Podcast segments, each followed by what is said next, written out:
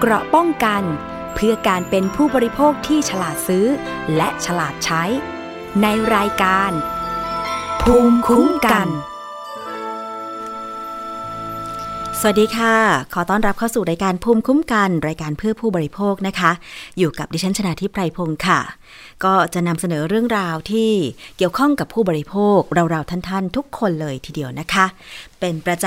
ำกับ ช่องทางที่สามารถรับฟังกันได้ก็คือไทย PBS Podcast นะคะ ไม่ว่าจะเป็นแอปพลิเคชันที่สามารถดาวน์โหลดไป ไว้ในมือถือของคุณ อยากจะฟังตอนไหนก็ฟังได้เลยค่ะ ของเรามีหลากหลายรายการนะคะ ซึ่งก็ตอบโจทย์คุณพ่อคุณแม่ผู้ปกครอง ที่มีรายการนิทานมีรายการเด็ก สามารถที่จะเปิดให้เด็กฟังอย่างปลอดภัย เป็นสื่อสร้างสารรค์ที่ปลอดภัยสำหรับคนทุกเพศทุกวัยด้วยนะคะสำหรับไทย PBS ค่ะ แล้วก็สื่อเสียงหรือไทย PBS Podcast เป็นอีกหนึ่งช่องทางนะคะ หรือถ้าเกิดว่าคุณมีแอปพลิเคชัน สื่อเสียงหรือพอดแคสต์ ที่อยู่ในมือถือของคุณอยู่แล้ว เช่น Spotify นะคะ Google Podcast หรือว่า SoundCloud Podbean เหล่านี้ค่ะก็จะมีรายการของไทย PBS Podcast ให้คุณได้ฟัง เพียงแค่คุณค้นหาชื่อรายการ เช่น พิมพ์คำว่าภูมิคุ้มกัน พิมพ์คำว่าหน้าต่างโลกนะคะ หรือว่า Science Tech หรือว่ารายการอื่นๆ ก็สามารถที่จะฟังได้ทุกที่ทุกเวลากับรายการของไทย PBS Podcast ค่ะ วันนี้นะคะก็จะมีประเด็นการใช้จ่ายของผู้บริโภคค่ะคุณผู้ฟัง เนื่องจากเราต้องเผชิญกับปัญหาการระบาดของโควิด -19 เป็นระยะเวลายาวนานหลายปีแล้วล่ะ ทุกคนนะคะต้องปฏิบัติตามมาตรการของภาครัฐหรือสอบคไม่ว่าเขาจะประกาศให้ล็อกดาวน์จำกัดเวลาออกจากบ้านจำกัดเวลาการปิดเปิดร้านอาหารนะคะ ไม่ให้ทำกิจกรรมบางอย่างเพื่อป้องกันการรวมตัว ให้ผู้คนที่ต้องไปทำกิจกรรม มีโอกาสเสี่ยงในการติดเชื้อ เพราะว่าโควิด -19 ติดเชื้อผ่านลมหายใจนะคะผ่านละอองฝอยน้ำลายที่พ่นออกมา แม้จะยืนหรือเดินสวนกันในระยะไม่ถึง 2 เมตร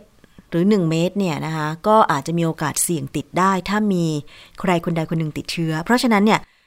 ประชาชนคนไทยทุกคนต้องปฏิบัติตามมาตรการที่ภาครัฐประกาศมาเพื่อป้องกัน และหยุดยั้งการแพร่โควิด -19 ให้ได้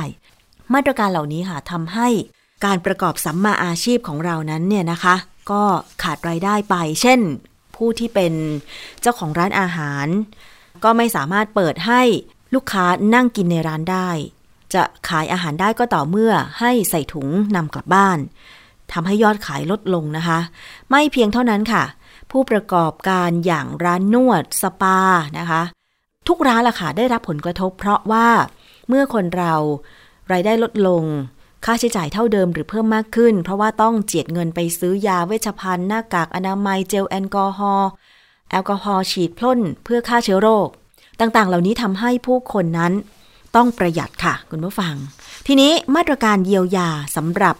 ร้านค้าก็ดี หรือว่าสำหรับประชาชนทั่วไปก็ดีที่อาจจะต้องตกงาน ขาดรายได้ในช่วงโควิด -19 ระบาดเนี่ยภาครัฐก็มีออกมาเรื่อยๆ เช่น การที่รัฐอุดหนุนเงินให้ครึ่งหนึ่งเพื่อซื้อสินค้ากับโครงการคนละครึ่งนะคะ ก็จ่ายให้คนที่ลงทะเบียน แล้วก็ได้รับสิทธิ์ ใช้จ่ายผ่านแอปพลิเคชันเป๋าตังเนี่ยครึ่งหนึ่งก็คือจ่ายงวดละ 1,500 บาท ซึ่งตอนนี้เยียวยาเป็นรอบที่ 3 ละสำหรับคนละครึ่งนะคะ แต่ว่า มาตรการที่ออกมาเนี่ยมันเพียงพอไหมหลายคนก็บอกมาตั้งแต่โครงการแรกแล้วล่ะว่ามันไม่เพียงพอหรอก อยากจะให้ช่วยในเรื่องของการลดค่าใช้จ่าย เช่น ค่าน้ำและค่าไฟฟ้ามากกว่า เพราะว่าคนยิ่งต้องอยู่บ้านทำงานจากที่บ้านเนี่ยก็ต้องใช้ไฟฟ้าเพิ่มมากขึ้น ไม่ว่าจะเป็นการเปิดหลอดไฟ การเปิดพัดลม การเปิดแอร์ยิ่งชีวิตในกรุงเทพหรือเมืองกรุงเนี่ยเวลาอยู่ในตึกนะคะ แม้จะเป็นช่วงเวลากลางวันที่ แสงอาทิตย์ยังมีอยู่เนี่ย แต่ว่าถ้าเกิดคุณอยู่ในอาคารที่มันแสงสว่างส่งเข้าไม่ถึงอะ่ะ คุณก็ต้องเปิดไฟก็คือจากหลอดไฟตลอดเวลา อย่างเช่นคนที่พักในคอนโดมิเนียมอย่างดิฉันเนี่ย ถึงแม้ว่าจะเปิดหน้าต่างนะคุณผู้ฟัง หรือเปิดระเบียง ดันผ้าม่านไปให้สุดเนี่ยนะคะ แต่ว่าแสงมันส่องเข้าไม่ถึงเวลาการออกแบบห้องคอนโดมิเนียมมันไม่เหมือน ลักษณะของบ้านเดี่ยวหรือทาวน์เฮาส์นะคะ แสงส่องเข้าไม่ถึงก็ต้องเปิดไฟ ร้อนอีกเพราะว่ามันเป็นห้องที่ติดติดติดกันใช่ไหมคะ ช่องระบายอากาศ ช่องทางรับลมก็มีไม่เหมือนบ้านเดี่ยว เพราะฉะนั้นเนี่ยก็ต้องเปิดพัดลม หรือว่าเปิดแอร์เข้าช่วยเกือบตลอดเวลาสำหรับใครที่อยู่บนตึกสูงเนี่ยนะคะ เพราะฉะนั้นแน่นอนค่าน้ำค่าไฟพุ่งสูงขึ้น เมื่อใดก็ตามที่ต้องล็อกดาวน์หรือต้องมีประกาศให้ทำงานจากที่บ้านนะคะ แน่นอนดิฉันเชื่อแน่ว่าอย่างคนรอบข้างก็บอก เวลาทำงานจากที่บ้านเนี่ยเราก็ต้องใช้คอมพิวเตอร์ ชาร์จแบตจากไฟบ้านใช่ไหมคะ ทีนี้หน่วยงานบางทีก็ไม่ได้ช่วยค่าไฟเพิ่มตรงนี้ ก็อยากให้ภาครัฐเนี่ยนะคะ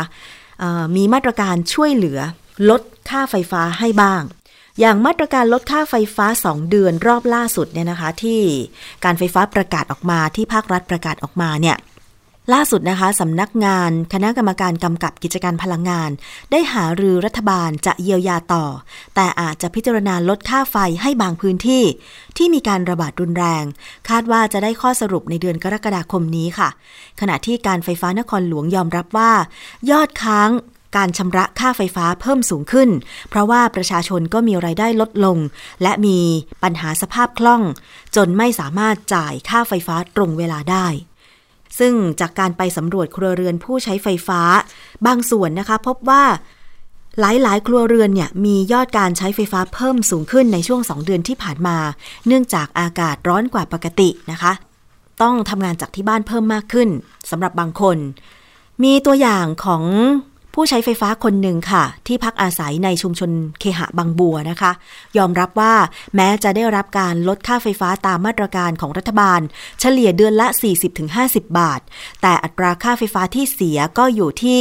เดือนละประมาณ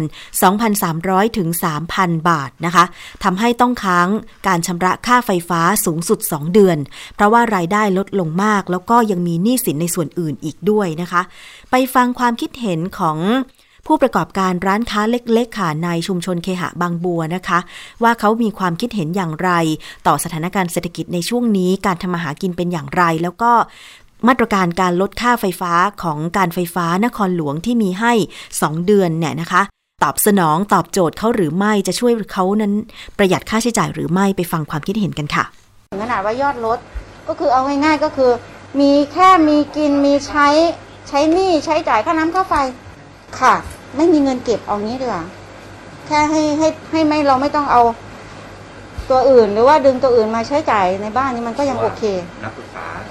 อันนี้เขาก็ไปกันตั้งนานแล้วนะของนักศึกษาไปนานแล้วคือที่เราขายได้ตอนนี้คือคนในชุมชน ปกติเราจะมี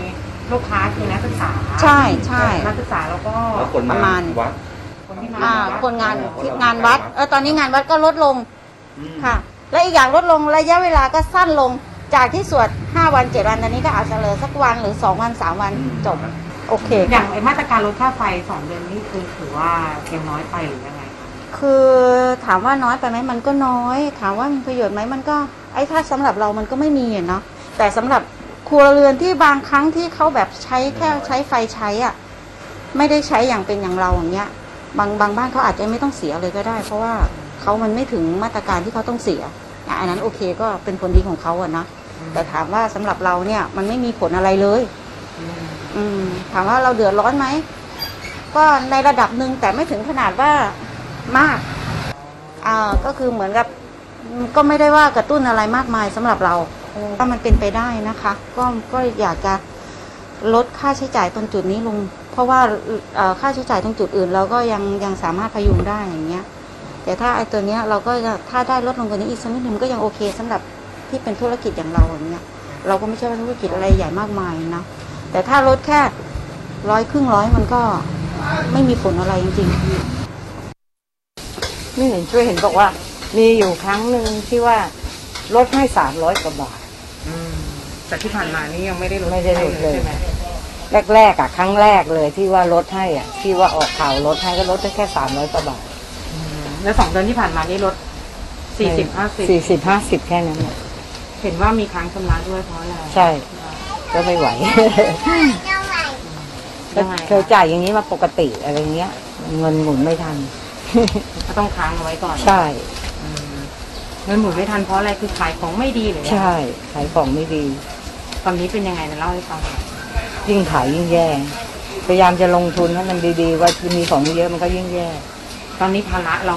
เยอะแค่ไหนนะมีทั้งค่าเช่าบ้านด้วยไหมหรือบ้านไม่เช่า แต่กู้เงินนอกระบบอ๋อกู้มาซื้อของมาทำอะไร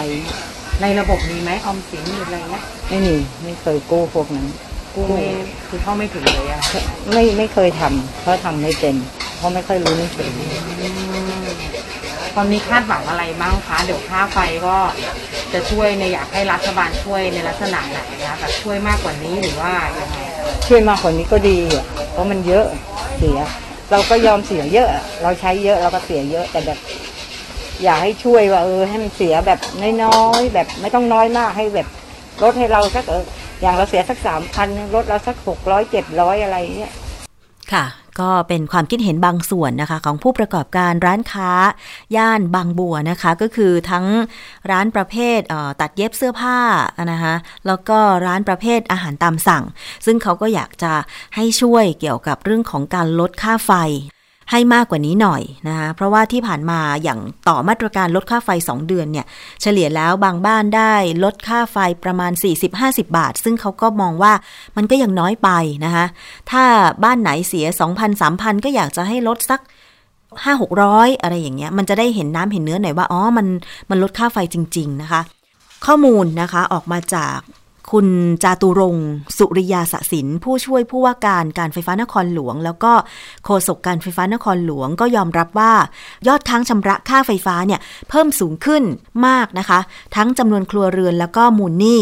ซึ่งมาจากสถานการณ์ที่ไม่ปกติจากการระบาดของโรคโควิด -19 จึงมีการผ่อนผันไม่ได้ดำเนินการถอดมิเตอร์ไฟฟ้าในทันทีที่ค้างชำระนะคะ แต่หากผู้ใช้ไฟฟ้าติดต่อเพื่อขอผ่อนผัน ก็จะรับพิจารณาเป็นรายกรณีไปนะคะ เพราะฉะนั้นคุณผู้ฟังคะ ถ้าสมมติว่าเราไม่สามารถที่จะจ่ายค่าไฟได้ในทันทีทันใด เดือนหนึ่งก็แล้วสองเดือนก็แล้ว เพราะว่าหมุนเงินไม่ทันหรือว่าขาดรายได้อะไรไปอย่างเงี้ย คงจะต้องขอไปติดต่อที่การไฟฟ้านครหลวงนะคะสำนักงานใกล้บ้านค่ะว่าคุณจะขอผ่อนผันอะไรเป็นอย่างไรนะคะ การจะลดค่าไฟอีกรอบหนึ่งเนี่ยนะคะ ทางเลขาธิการสำนักงาน คณะกรรมการกำกับกิจการพลังงานก็บอกว่า ถ้าหากจะต่อมาตรการลดค่าไฟฟ้าอีกรอบ อาจจะต้องใช้เงินงบประมาณกว่า 8,000 ล้านบาท กรณีลดค่าไฟฟ้าทั่วประเทศ แต่ว่าหากลดค่าไฟฟ้าเฉพาะพื้นที่ก็จะใช้เงินน้อยกว่านี้ และ ต้องใช้งบประมาณจากภาครัฐ เพราะเงินที่เหลือของทางกกพจะต้องนำมาตรึงค่า FT จนถึงสิ้นปี 2564 นี้นะคะอะเดี๋ยวเราจะรอดูนะคะว่าเสียงเรียกร้องของประชาชนที่เดือดร้อนจากการระบาดของโควิด -19 รายได้ลดลงนะคะ ต้องทำงานเพิ่มมากขึ้น อยู่กับบ้านมากขึ้น ต้องจ่ายค่าไฟเนี่ย ขอลดได้ไหม ขอลดต่อเนื่องได้ไหมอะไรอย่างเงี้ยนะคะ ซึ่งกกพก็ยังมีมติให้ตรึงค่าไฟฟ้าผันแปรหรือค่า FT ต่อไป จนถึงสิ้นปี 2564 แม้ว่าแนวโน้มต้นทุนค่าเชื้อเพลิงการผลิตการผลิตไฟฟ้าเนี่ยจะสูงขึ้นก็ตามนะคะแต่อันนี้ที่ฉันคิดว่าค่าไฟฟ้าผันแปร ตามต้นทุนการผลิตกระแสไฟฟ้าเนี่ยการตรึงไปถึงสิ้นปีเนี่ยถือเป็นมาตรการที่ดีแล้วนะคะ คือขอให้ตรึงเถอะลดค่า FT ลงแล้วก็จริง ๆ แล้วเนี่ย การคำนวณค่าไฟฟ้าที่ผ่านมาเราเคยนำเสนอไปหลายรอบแล้วนะคะว่าคิดจากอะไรบ้าง แต่เนื่องจากว่าในสถานการณ์ที่มันไม่ปกติอย่างเนี้ย การไฟฟ้าไม่เอากำไรได้ไหมล่ะนะคะคือจ่ายไฟให้ประชาชนใช้ตามต้นทุนที่แท้จริง ประชาชนก็ยินดีจ่ายอยู่แล้วใช่ไหมคะอ่าอันนี้ก็อยากจะฝากมาตรการในการที่จะ มาช่วยพยุงนะคะ คือที่ขอลดเนี่ยเข้าใจว่าเป็นประชาชนผู้ใช้ไฟบ้านธรรมดา แต่ว่าในส่วนของภาคธุรกิจที่คิดอัตราค่าไฟฟ้าอีกอัตราหนึ่งเนี่ยนะคะ อันนี้ก็อยู่ที่อยู่ที่ว่าถ้ากิจการประเภทไหนไม่ได้รับผลกระทบ หรือโดยรวมแล้วไม่ได้รับผลกระทบเนี่ยก็อาจจะไม่ต้องไปลดในส่วนนั้นก็ได้ แต่ว่าสำหรับครัวเรือนทั่วไปเนี่ยกระทบแน่นอน อย่างบ้านดิฉันเนี่ยนะคะ เห็นชัดๆเลย เมื่อปลายปีเนี่ยหน้าหนาวอากาศมันก็จะเย็นๆหน่อย การเปิดแอร์เนี่ยไม่ได้เปิดทุกคืน แล้วก็พัดลมเนี่ยจริง ๆ คนในกรุงเทพเปิดพัดลมทุกวันอยู่ล้วดิฉันเชื่ออย่างนั้นนะคะ แต่ว่าแอร์เนี่ยบางคนก็ไม่ได้เปิดทุกคืน แต่ว่าในช่วงเดือนตั้งแต่เมษายนพฤษภาคมที่ผ่านมาเนี่ยยอมรับว่าดิฉันเองเปิดแอร์ทุกคืน ไม่เช่นนั้นมันร้อนมันอบอ้าวแล้วค่าไฟมันพุ่งสูงขึ้นจริง ๆ อย่างเดือนเมษายนเนี่ยยอมรับเลยว่า ใช้ไฟไปประมาณ 1,700 บาท 1,800 บาทแน่นะคะยิ่งถ้าอยู่กันหลาย ๆ คนนี่ดิฉันอยู่สองคนนะ ถ้าอยู่กันพ่อแม่ลูกสามคนหรือสี่คนขึ้นไปเนี่ยแน่นอน ต้องมีค่าไฟเยอะขึ้นกว่านี้นะคะฝากให้พิจารณาด้วยกันละกันค่ะคุณผู้ฟัง อีกเรื่องหนึ่งนะคะ มีข่าวมาเกี่ยวกับวัคซีนปลอมคุณผู้ฟัง มีผู้ร้องเรียนนะคะ กรณีที่มีหญิงคนหนึ่ง เข้าไปพูดคุยกับเจ้าหน้าที่คลินิกแห่งหนึ่ง ในตำบลวังท่าช้างอำเภอกบินบุรี จังหวัดปราจีนบุรีค่ะ หลังทราบข่าวจากเพื่อนบ้านว่า คลินิกที่เธอเข้าไปพูดคุยนั้นเนี่ย รับฉีดวัคซีนยี่ห้อโมเดอร์นาในราคาเข็มละ 1,500 บาท พร้อมกับได้แอบบันทึกภาพครอบครัวพ่อแม่ลูกสี่คนกำลังฉีดวัคซีนจากคลินิกดังกล่าว โดยตั้งข้อสงสัยว่าอาจจะเป็นวัคซีนปลอมนะคะ เนื่องจากวัคซีนโมเดอร์นาเนี่ย ณ ปัจจุบันก็คือ 13 กรกฎาคม 2564 เนี่ย ยังไม่มีการอนุมัตินำเข้ามาฉีดในประเทศไทยนะคะ ยี่ห้อโมเดอร์นาล่าสุดค่ะ ได้รับแจ้งจากทางนายอดุลรักงาน สาธารณสุขอำเภอกบินบุรี จังหวัดปราจีนบุรี กล่าวว่า ขณะนี้ทีมเจ้าหน้าที่สาธารณสุขอำเภอกบินบุรี พร้อมด้วยนิติการสาธารณสุข เจ้าหน้าที่คุ้มครองผู้บริโภคจังหวัดปราจีนบุรีตำรวจภูธรวังตะเคียน และหน่วยงานที่เกี่ยวข้อง เร่งลงพื้นที่ไปตรวจสอบที่คลินิก ที่ได้รับร้องเรียนแล้วนะคะ เบื้องต้นนายอดุลเปิดเผยว่า หากเจ้าหน้าที่เข้าทำการตรวจสอบแล้ว พบว่ามีการฉีดวัคซีนปลอมจริง จะมีการพักใบอนุญาตประกอบกิจการ ส่วนคดีอาญาให้เป็นไปตามหน้าที่ของเจ้าหน้าที่ตำรวจที่จะต้องดำเนินการนะคะ ซึ่งจากการตรวจสอบหลักฐานใบอนุญาตคลินิกดังกล่าวเบื้องต้น พบว่า มีใบอนุญาตที่ให้ไว้กับนางกุหลาบแยมนก ประกอบวิชาชีพการพยาบาลและการพดุงคัน เบื้องต้นนางกุหลาบปฏิเสธว่าไม่เคยฉีดวัคซีนป้องกันโควิด -19 ตามที่ถูกกล่าวหา อันนี้ต้องรอผลการตรวจสอบต่อไปนะคะ คือมันเป็นข้อสงสัยได้ เพราะว่าดิฉันเชื่อนะคะว่าประชาชนเนี่ยถามหาวัคซีนที่เป็นวัคซีนทางเลือก ที่คิดว่ามันสามารถที่จะป้องกันโควิด -19 ได้ดีที่สุด อย่างวัคซีนโมเดอร์นาเนี่ยนะคะการผลิตเนี่ยก็คือมาจาก mRNA ของไวรัสโคโรนาสายพันธุ์ใหม่ 2019 ใช่ไหมคะ ซึ่ง การกระตุ้นภูมิคุ้มกันเนี่ยตามข้อมูลเขาบอกว่ามันกระตุ้นภูมิคุ้มกันได้สูงกว่าเชื้อตายทำให้ประชาชนเนี่ยนะคะก็พยายามที่จะหาวัคซีนที่ดีที่สุดมาฉีด บางคนถึงขั้นต้องไปจองล่วงหน้า แต่ว่าก็ต้องรับฟังข่าวด้วยนะคะ คุณผู้ฟังว่าวัคซีน ยี่ห้อไหน อนุญาตให้นำเข้ามาฉีดในประเทศไทยแล้ว คือได้รับการรับรองจากกระทรวงสาธารณสุขและอย.ของไทยแล้ว วัคซีนโมเดอร์นาเนี่ยนะคะ ก็ มาขอขึ้นทะเบียนนะคะได้รับได้รับอนุญาต แต่ว่ายังไม่มีการนำเข้ามาในประเทศไทยเลยสักล็อตหนึ่งนะคะ การที่เราหรือบางคนได้ยินข่าวเกี่ยวกับการฉีดวัคซีนโมเดอร์นาที่โน่นที่นี่ ก็ตั้งข้อสงสัยไว้ก่อน แล้วก็แจ้งเจ้าหน้าที่ เช่น ตามจังหวัดตามอำเภอเนี่ย แจ้งสาธารณสุขประจำจังหวัดนะคะ หรือสาธารณสุขประจำอำเภอ ไปตรวจสอบนะคะ ซึ่งก็จะมีศูนย์ดำรงธรรม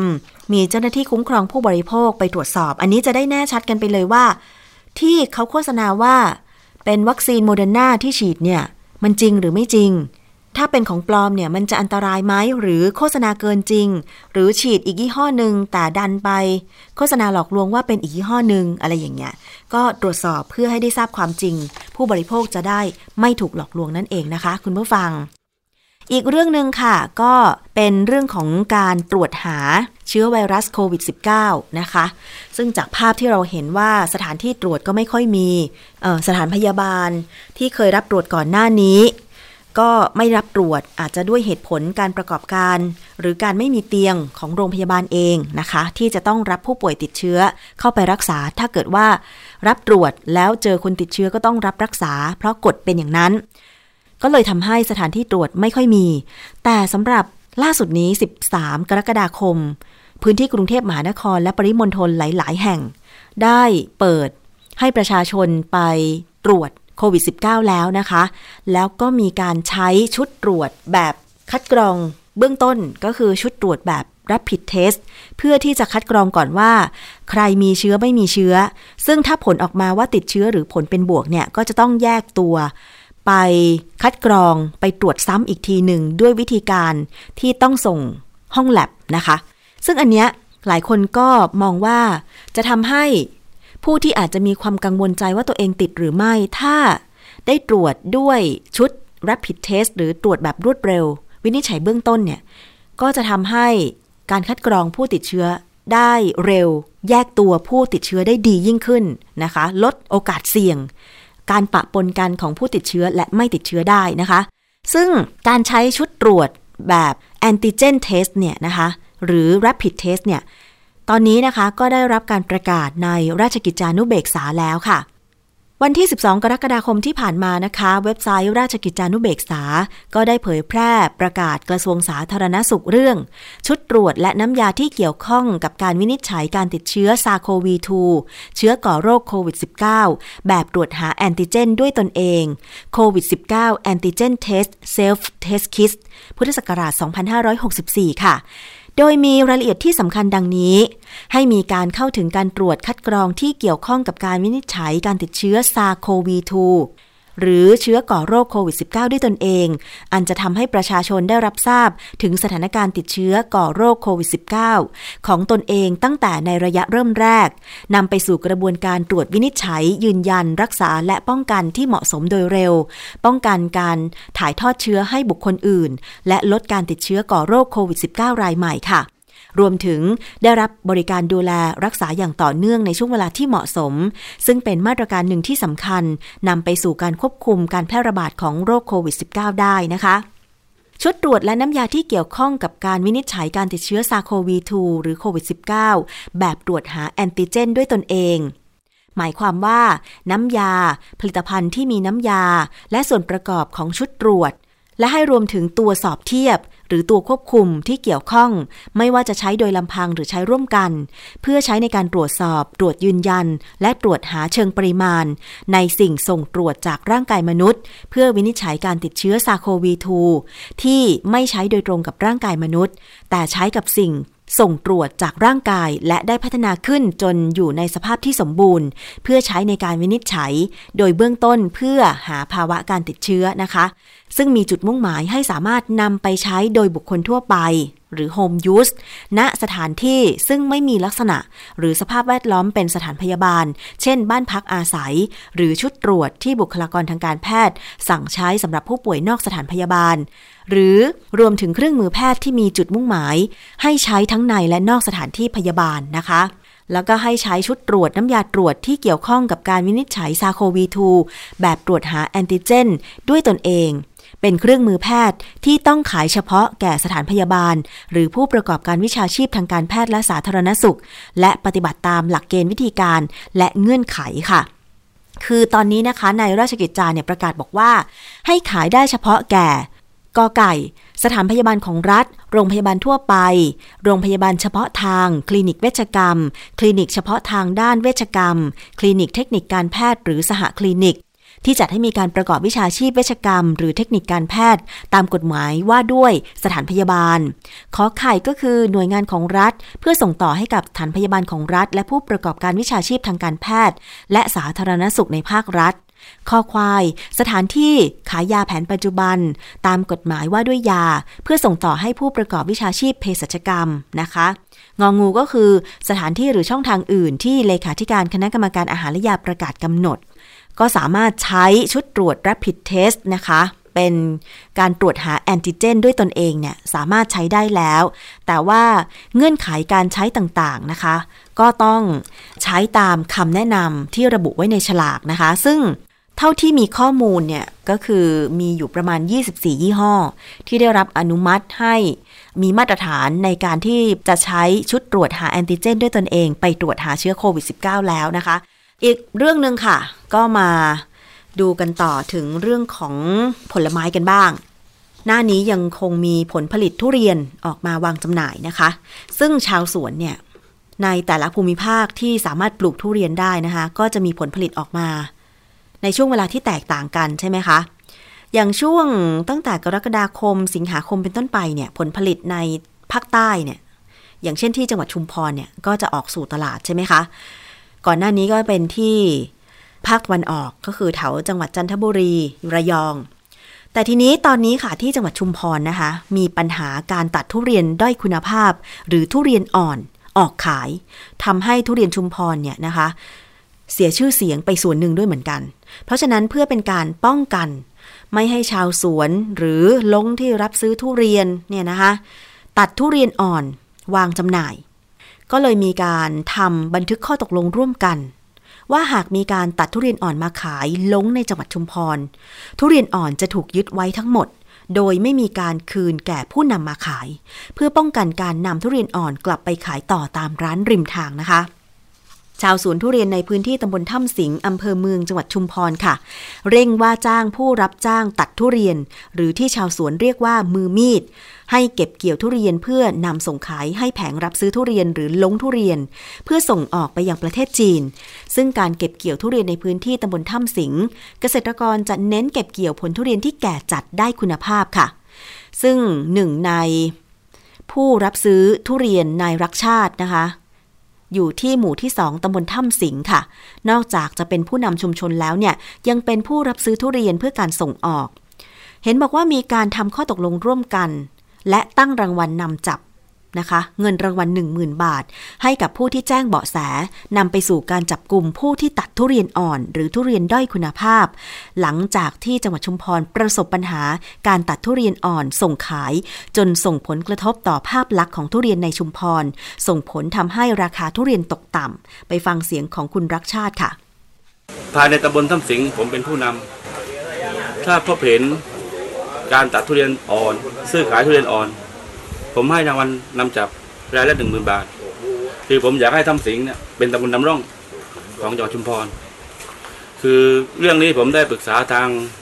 ท่านสสชุมพลจุมใส ฝากข่าวถึงท่านผู้ว่าให้เอาจริงถึงเรื่องการตัดทุเรียนอ่อน และทางท่านผู้ว่าก็ได้เอาจริงปีนี้ ก็น่าน่าจะเป็นเรื่องที่ดีสำหรับชาวชุมพรนะครับ ค่ะ ก็ทางด้านผู้ว่าราชการจังหวัดชุมพรนะคะคุณธีระ อนันตะเสรีวิทยาก็กล่าวว่า มีการเรียกประชุมหน่วยงานที่เกี่ยวข้อง ตัวแทนผู้ประกอบการลงทุเรียนและเกษตรกร เพื่อแก้ปัญหาการขายทุเรียนอ่อน หลังจากประเทศจีนมีความเข้มงวดในการตรวจสอบคุณภาพทุเรียนที่ส่งออกจากประเทศไทยมากขึ้นนะคะ ซึ่งผู้ว่าราชการจังหวัดชุมพรก็ได้กำชับทุกหน่วยงาน รวมถึงเกษตรกรให้ร่วมกันผลิตทุเรียนที่มีคุณภาพ เพื่อสร้างความเชื่อมั่นให้กับผู้บริโภค ทั้งในประเทศและก็ต่างประเทศค่ะ โดยเบื้องต้นนะคะ จะทำบันทึกข้อตกลงร่วมกันว่า ต่อไปนี้หากมีการตัดทุเรียนอ่อนมาขายลงในจังหวัดชุมพร ทุเรียนอ่อนจะถูกยึดไว้ทั้งหมด โดยไม่มีการคืนให้แก่ผู้นำมาขาย เพื่อป้องกันการนำทุเรียนอ่อนกลับไปขายต่อตามร้านค้าริมทาง ไปฟังเสียงของผู้ว่าราชการจังหวัดชุมพรค่ะ เราได้ร่วมกันรณรงค์ให้มีการทำทุเรียนคุณภาพ แต่ขณะเดียวกันการดูแลทุเรียน โดยมีองค์คาพยพของผู้ที่เกี่ยวข้องกับวงการนี้จำนวนมากเนี่ยไม่สามารถที่จะทำให้สำเร็จได้โดยเร็วนะครับ จึงจำเป็นต้องขอความร่วมมือจากทุกฝ่าย ให้เข้ามามีส่วนร่วม และก็ทำทุเรียนคุณภาพเพื่อเชื่อเสียงของจังหวัดชุมพรนะครับ และทุเรียนก็เป็นพืชเศรษฐกิจชนิดหนึ่งนะครับ ซึ่งถือว่าเอ่อทำให้ GDP ของชุมพรเนี่ยมีเพิ่มมูลค่า ซึ่งตอนนี้ก็เข้าสู่หลักแสนล้านเรียบร้อยแล้ว ค่ะ ก็เป็นการรับประกันว่า ถ้าไม่มีคนตัดทุเรียนอ่อนมาขายให้กับลงนะคะลงไม่กระจายสินค้าออกไปเนี่ยผู้บริโภคปลายทาง ก็จะได้รับทุเรียนแก่มีคุณภาพดี ไม่เสียอารมณ์นะคะ คุณผู้ฟังคือ ดิฉันก็เคยนะ เคยเหมือนกันที่เวลาไปซื้อของแล้ว ไม่ได้ตามคุณภาพที่เราต้องการ หรือสิ่งที่เราบอกกับพ่อค้าแม่ค้าไปนะคะ อันนี้มันทำให้เราเซ็งเนาะเซ็งแล้วเราก็ไม่เชื่อมั่นอีกต่อไป อย่างเรื่องของผลไม้ทุเรียนเนี่ย มันขายในราคาที่สูงกิโลกรัมละเป็นร้อยบาทอย่างเงี้ยคุณผู้ฟัง ซื้อมาลูกหนึ่งก็ไม่ต่ำกว่า 2 กิโลกรัมใช่ไหมถ้าเป็นอย่างพันหมอนทอง พันชะนีนะคะ อันเนี้ยมันจะเป็นลูกใหญ่มาก แต่ว่าถ้าเป็นอย่างพันหลงลับแลมันจะเป็นลูกเล็ก ๆ ลูกละประมาณ กิโลนิดๆกิโลสองขีด กิโลห้าขีดอะไรอย่างเงี้ยนะคะ แต่ว่ามันก็จะราคาสูงไปอีก เพราะฉะนั้นเนี่ยเมื่อเราซื้อของราคาแพงราคาสูงแล้วเราก็เลยอยากจะได้ของคุณภาพดี เรายอมจ่าย แต่ว่าถ้าเราได้ของคุณภาพไม่ดี ทุเรียนอ่อนเนี่ยมันกินไม่ได้อะมันไม่อร่อยอะซื้อมาเสียตังค์สี่ห้าร้อยใครจะชอบ ใช่ไหมคะ เพราะฉะนั้นเนี่ยอยู่ที่ตั้งแต่ต้นทางก็คือเกษตรกรนะคะต้องไม่ตัดทุเรียนอ่อนมาขาย ต้องควบคุมคุณภาพของพืชผลทางการเกษตรของเราด้วย เราถึงจะสร้างความเชื่อมั่น แล้วก็ขายได้ราคาดีไปตลอดใช่ไหมคะ ยิ่งถ้าเป็นการส่งออกเนี่ยแน่นอนว่า นอกจากมันเสียชื่อของสวนแล้ว มันก็เสียชื่อของประเทศไทยด้วยเหมือนกันนะคะ เอาละไม่ว่าจะขายทุเรียนให้คนในประเทศหรือต่างประเทศ ก็ต้องเป็นทุเรียนแก่จัดคุณภาพดีนะคะกรอบนอกนุ่มใน หรือจะนุ่มๆไปทั้งยวง หรือว่าจะเละเป็นปลาร้าอะไรก็ว่าไป แต่ขอให้มันกินได้อะคุณผู้ฟัง ไม่ใช่หลอกขายทุเรียนอ่อนนะคะอะอันนี้ก็เป็นมาตรการที่ดีของทางจังหวัดเขาเลยนะคะว่าจะต้องควบคุมคุณภาพ ทุเรียนชุมพร ให้ส่งออกไปขายในทุกพื้นที่แล้ว ไม่เสียชื่อเสียงของจังหวัด ไม่เสียชื่อเสียงของประเทศไทย เป็นทุเรียนคุณภาพดีนั่นเองนะคะ นี่คือช่วงเวลาของรายการภูมิคุ้มกัน รายการเพื่อผู้บริโภคค่ะเรื่อง antigen test หรือชุดตรวจหาเชื้อโควิด -19 ที่สามารถซื้อมาใช้เองเออมีสื่อสังคมออนไลน์ค่ะ เผยแพร่ข้อมูลกันมา เกี่ยวกับเรื่องของราคา มีแม่ค้าออนไลน์เนี่ยโพสต์ขาย antigen test kit เนี่ยกันให้เห็นบ้างแล้วนะคะ โดยขายปลีกขายส่งตั้งแต่ราคา 200 บาทถึง 700 บาท บางยี่ห้อถึงขั้นประกาศผ่านว่ามีการรับรองจากออยแต่ว่าขณะนี้ออยก็ออกประกาศรายชื่อ 24 บริษัท ที่ได้รับการรับรองให้นำเข้าและผลิต antigen test kit นะคะออกมา เพราะฉะนั้นคุณผู้ฟังสามารถที่จะเข้าไปค้นหารายชื่อของ ยี่ห้อ antigen test เนี่ยนะคะ ได้แล้วที่เว็บไซต์ของออยนะคะ หรือกระทรวงสาธารณสุขว่ามียี่ห้ออะไรบ้างที่สามารถซื้อหาแล้วก็ผ่านการรับรองมาตรฐานมาใช้แล้วนะคะ เอาละไปฟังกันเลยช่วงคิดก่อนเชื่อเรื่องของเครื่องสำอางแบบติดทนนานเนี่ยเขาใส่สารอะไรไป เชิญรับฟังค่ะ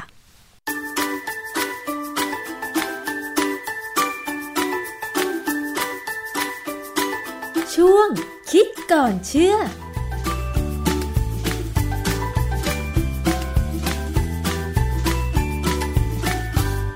พบกันในช่วงคิดก่อนเชื่อกับดรแก้วกังสดานนภัยนักพิษวิทยากับดิฉันชนะทิพไพรพงศ์นะคะ วันนี้เราจะมาคุยกันเกี่ยวกับเรื่องความสวยความงามค่ะ ไก่งามเพราะขนคนงามเพราะแต่งอันนี้เป็นเหมือนสุภาษิตของผู้หญิงเลยก็ว่าได้นะคะ แต่ปัจจุบันนี้ไม่ใช่เฉพาะผู้หญิงค่ะ ผู้ชายเองก็เลือกใช้ผลิตภัณฑ์เครื่องสำอางมากขึ้นด้วยนะคะ ซึ่งเวลาเราจะเลือกซื้อเครื่องสำอาง ก็มักจะต้องเลือกของดีๆ หน่อย โดยของดีเนี่ยส่วนมากก็มักจะถูกโฆษณาว่า นอกจากใช้แล้วสวยขึ้น ก็คือติดทนนาน หมายความว่าเครื่องสำอางชิ้นนั้นเมื่อใช้ไปบนใบหน้าแล้วเนี่ย ไม่เลอะเลือนออกก่อนเวลา ติดทนนานทั้งวัน เวลาฝนตก เครื่องสำอางไม่เลอะ มันดีจริงหรือไม่ แล้วผลิตมาจากอะไรอ่าเคยสงสัยกันบ้างไหมคะคุณผู้ฟัง วันนี้เราจะมาคุยกันเกี่ยวกับเรื่องนี้ อาจารย์คะ เครื่องสำอางเนี่ยเวลามันถูกโฆษณาว่า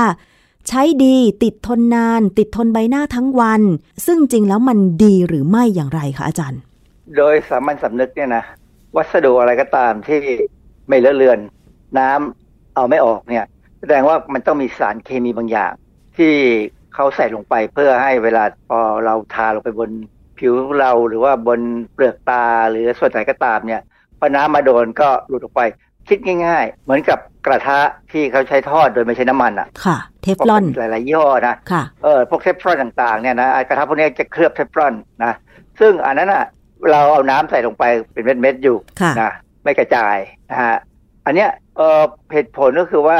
สารที่เขาเคลือบบนกระทะเนี่ยมันเป็นสารที่ทนร้อนมากอันหนึ่งนะ แล้วก็เป็นสารที่ไม่ชอบน้ำมากๆ เพราะฉะนั้นน้ำเลยอยู่บนกระทะพวกเนี้ยหรือ เฟอร์นิเจอร์ยังมีนะเฟอร์นิเจอร์บางอย่างเนี่ยหรือผ้าม่านบางชนิดแต่ที่แพงๆเนี่ยเขาเคลือบสารพวกเนี้ยโดนน้ำไม่ติดอ่าอืมน้ำกระเด็นหายไปเลยค่ะนะฮะอาจารย์เดี๋ยวนี้มีใหม่ด้วยนะ เห็นโฆษณาในสื่อสังคมออนไลน์ ผ้าปูที่นอนแบบไม่เลอะน้ำอะต่อให้เด็กฉี่ยังไงก็ไม่เปียกอะไรอย่างเงี้ยมันมีนะอาจารย์เออสงสัยจะเป็นประเภทเดียวกันนะ ที่ว่าเขาใช้สารพวกนี้เคลือบ ซึ่งถามว่าสารที่เคลือบเนี่ย มันมีอันตรายไหมก็อันนี้ก็เป็นอีกระดับหนึ่ง แต่ว่าจริงๆเนี่ยเวลาเขาเอาไปใช้เนี่ยเขาต้องมีการพิสูจน์ว่ามันไม่หลุดนะ หรือมันไม่ไม่ก่อปัญหาอะไรนะค่ะ ในความเป็นจริงเนี่ย เราใช้อย่างกระทะเทฟลอนต่างๆนะหลายๆยี่ห้อเนี่ย เราต้องใช้ด้วยความระวังนะเขาบอกว่าอย่าให้โดนความร้อนโดยไม่มีอาหาร เพราะว่ามันจะไหม้ถ้ามันไหม้เมื่อไหร่เนี่ย สารเวลาไหม้มีควันขึ้นมาเนี่ยสารพวกนั้นเป็นสารพิษอย่างมาก ๆเลย กระทะเทฟรอน มันเกี่ยวอะไรกับเครื่องสำอางที่โฆษณาว่าติดทนนาน วัตถุดิบที่เขานำมาผลิตเนี่ยมันคล้าย ๆ กันอย่างนั้นเหรอคะอาจารย์ มันเป็นสารอยู่ในกลุ่มเดียวกันนะอืมสารพวกนี้เราใช้เขาเรียกชื่อย่อว่า PFAS ย่อมาจากคำว่า per and polyfluoroalkyl substances เป็นสารสองกลุ่มคือ per fluoroalkyl กับ polyfluoroalkyl สารพวกเนี้ย มีสูตรทางเคมีที่เป็นสารที่มีเส้นยาวๆ มีคาร์บอนหลายตัว แต่ว่า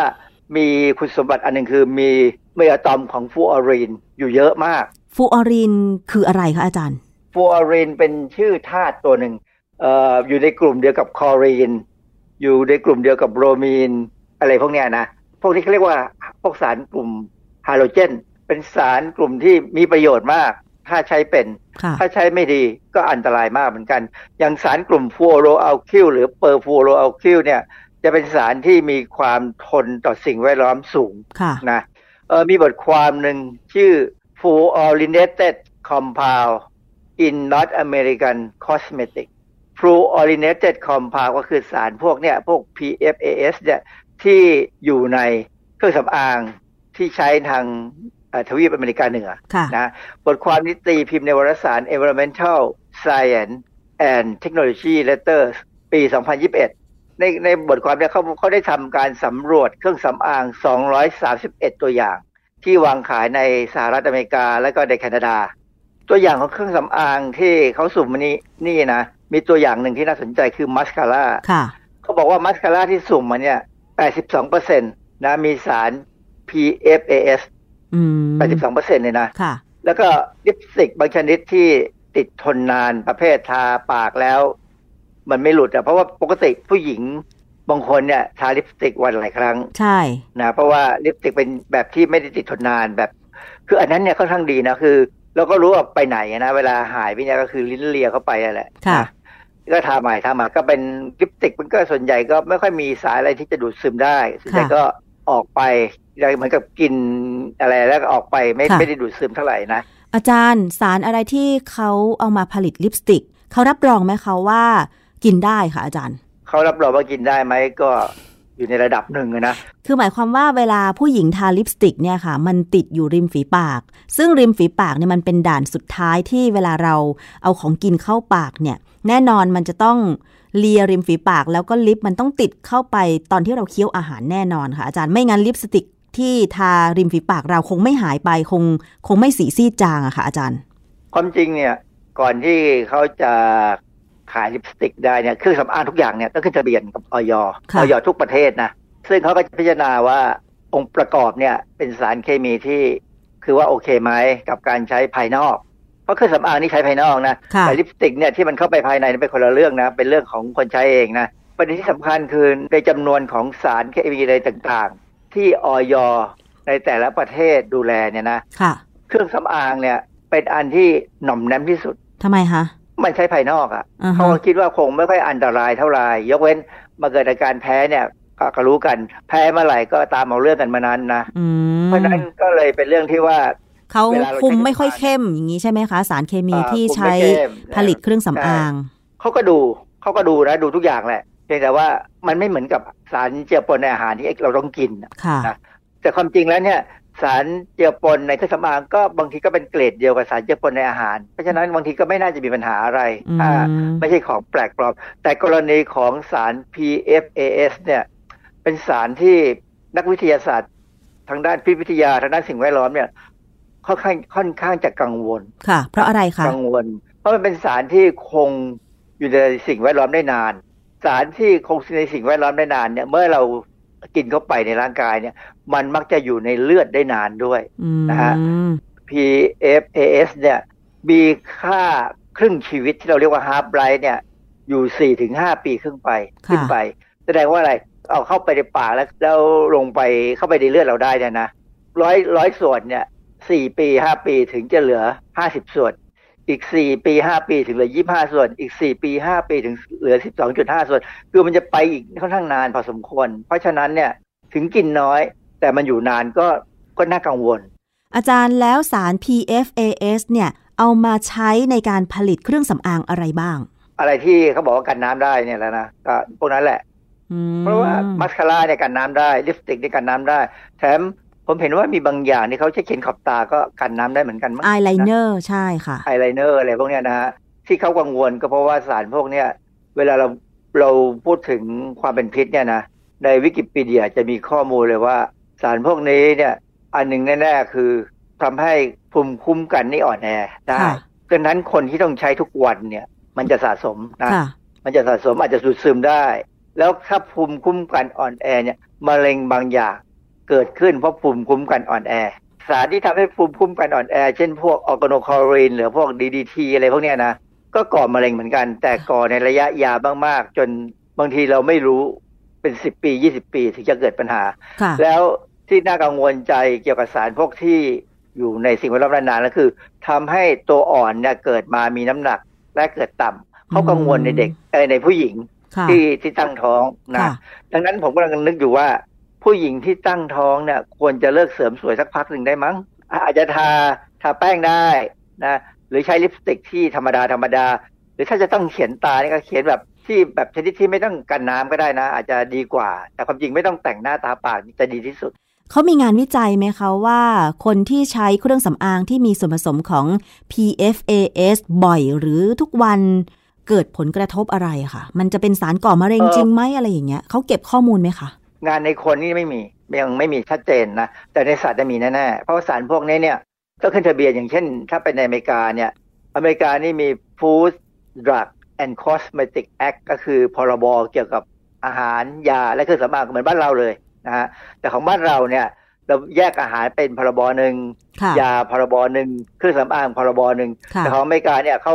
อยู่พรบเดียวกัน ถ้ากรณีอย่างสาร PFAS เนี่ยนะถ้าถามไปที่ออยอเมริกาเนี่ย เขาก็จะบอกว่ามันไม่น่าจะมีปัญหาเท่าไหร่เพราะงานวิจัยก็ไม่ได้พูดว่ามีความเข้มข้นได้สูงขนาดไหนค่ะคือเครื่องสำอางเนี่ยเราใช้ไม่เยอะนะแต่บางคนที่ใช้ทุกวันอื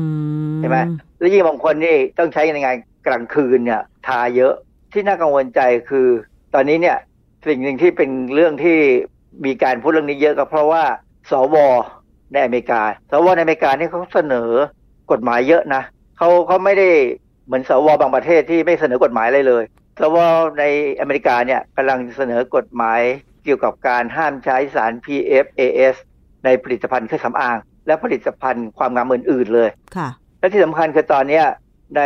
รัฐสภาของอเมริกาเนี่ยกำลังพิจารณากฎหมายหลายฉบับที่กำหนดเกี่ยวกับมาตรฐานน้ำดื่มแห่งชาติ และตอนนี้เจ้าสาร PFAS เนี่ย มันมีการปนเปื้อนในแหล่งน้ำอืมถามว่าไอแหล่งที่ทำให้เกิดการปนเปื้อนในแหล่งน้ำของ PFAS คืออะไร ปรากฏว่าเขาไปสำรวจรอบๆฐานทัพทหาร มันมีการเจอสารพวกนี้ในน้ำสูงกว่าปกติ เพราะอะไรว่อาจารย์เขาใช้สาร PFAS เนี่ยฉาบไปบนอาวุธบางชนิด หรือแม้กระทั่งเครื่องบินอ๋อเครื่องบินเนี่ยถ้าถ้าทางลำตัวนี้หรือปีกเนี่ยถ้าฉาบพวกสารเนี้ยก็จะลื่นใช่ไหมก็จะทำให้สามารถบินได้ดีขึ้นอ๋อ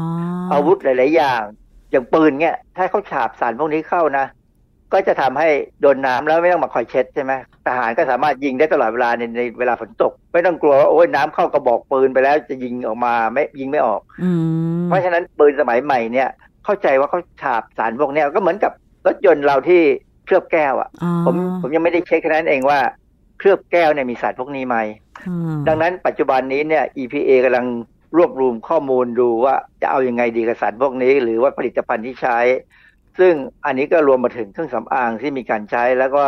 อย่างว่านะไปถามสภาอุตสาหกรรมเครื่องสำอางเขาก็บอกว่ามีน้อยไม่มีปัญหาหรอกค่ะออยก็โอเคแล้ว เพราะฉะนั้นก็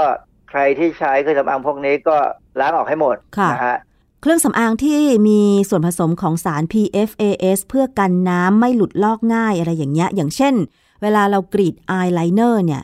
บางคนต้องแต่งหน้านาน อย่างดาราพริตตี้ ซึ่งต้องแต่งหน้าทำงานอย่างเงี้ยอาจารย์ เขาต้องการความคงทนยาวนาน แต่ว่าเวลาเราไปล้างออกดิฉันเคยกรีดอายไลเนอร์ที่กันน้ำเหมือนกันนะคะ กว่าจะล้างออกได้เนี่ยโอ้โหอาจารย์ใช้เวลานานมากขนาดใช้ออยล์สำหรับล้างเครื่องสำอางก็ยังล้างไม่ค่อยหมดจดเลยอะค่ะอาจารย์ต้องล้างประมาณ 3 รอบขึ้นไป อันนี้จะส่งผลในระยะยาวยังไงคะอาจารย์ ถ้ามันซึมเข้าไปได้นี่ก็คงมีปัญหาพอสมควรเพราะว่ามีข้อมูลว่ามันซึมเข้าไปในเลือดได้ แต่ว่ามันอยู่บนเปลือกตาของเรา อันนี้มันจะซึมผ่านผิวหนังไหมโอ้โห ดวงตานี่นะหนังตานี่ไม่ไม่ได้เป็นผิวหนังที่หยาบกระด้างมากเลยนะ มันค่อนข้างจะอ่อนนุ่ม แล้วก็มีเส้นเลือดมาเลี้ยงพอสมควรเลยนะค่ะเพราะฉะนั้นเนี่ยการทำอะไรเกี่ยวกับตาเนี่ยต้องระวังให้ตรงหนัก เพราะเรามีตาแค่สองดวง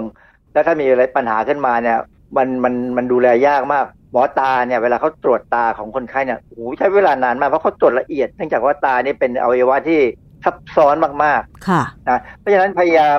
ถ้าเป็นไปได้เนี่ยใช้วิเครื่องสำอางที่มันละลายน้ำทิ้งได้แล้วก็เติมใหม่ดีกว่า ค่ะ ไม่ต้องห่วงว่าฝนตกแล้วน่าจะเลอะด้วยเครื่องสำอาง ใช่ไหมคะอาจารย์ เออผมก็เข้าใจนะว่า คนบางคนเนี่ยทาเครื่องสำอางที่ไม่กันน้ำเนี่ยเวลาเหงื่อออกมากๆเนี่ยมันย้อยลงมา ก็เข้าใจนะเลยเลี่ยงไปใช้เครื่องสำอางที่กันน้ำได้แต่ว่าถ้าอย่างนั้นเนี่ยแสดงว่าต้องยอมเสี่ยงค่ะ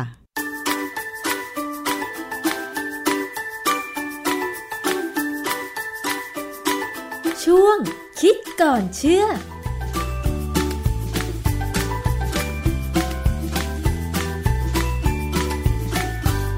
และนี่ก็คือช่วงคิดก่อนเชื่อกับดรแก้วกังสดานนภัยนักพิษวิทยานะคะ ได้ฟังกันไปเรียบร้อยแล้วค่ะ เพราะฉะนั้นคุณผู้หญิงทั้งหลายก็ลองพิจารณาดูนะคะว่าต่อไปจะเลือกใช้เครื่องสำอาง เช่นมัสคาร่า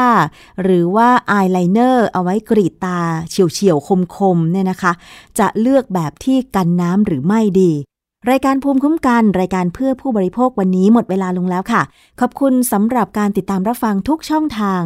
และฟังจากสถานีวิทยุที่เชื่อมโยงสัญญาณอยู่ในขณะนี้นะคะ ดิฉันชนาทิพไพรพงศ์ต้องลาไปก่อน สวัสดีค่ะ ติดตามรายการได้ที่ www.thaipbspodcast.com แอปพลิเคชัน Thai PBS Podcast หรือฟังผ่านแอปพลิเคชัน Podcast ของ iOS Google Podcast Android Podbean SoundCloud และ Spotify ติดตามความเคลื่อนไหวของรายการและแสดงความคิดเห็น โดยกดถูกใจที่ facebook.com/thaipbspodcast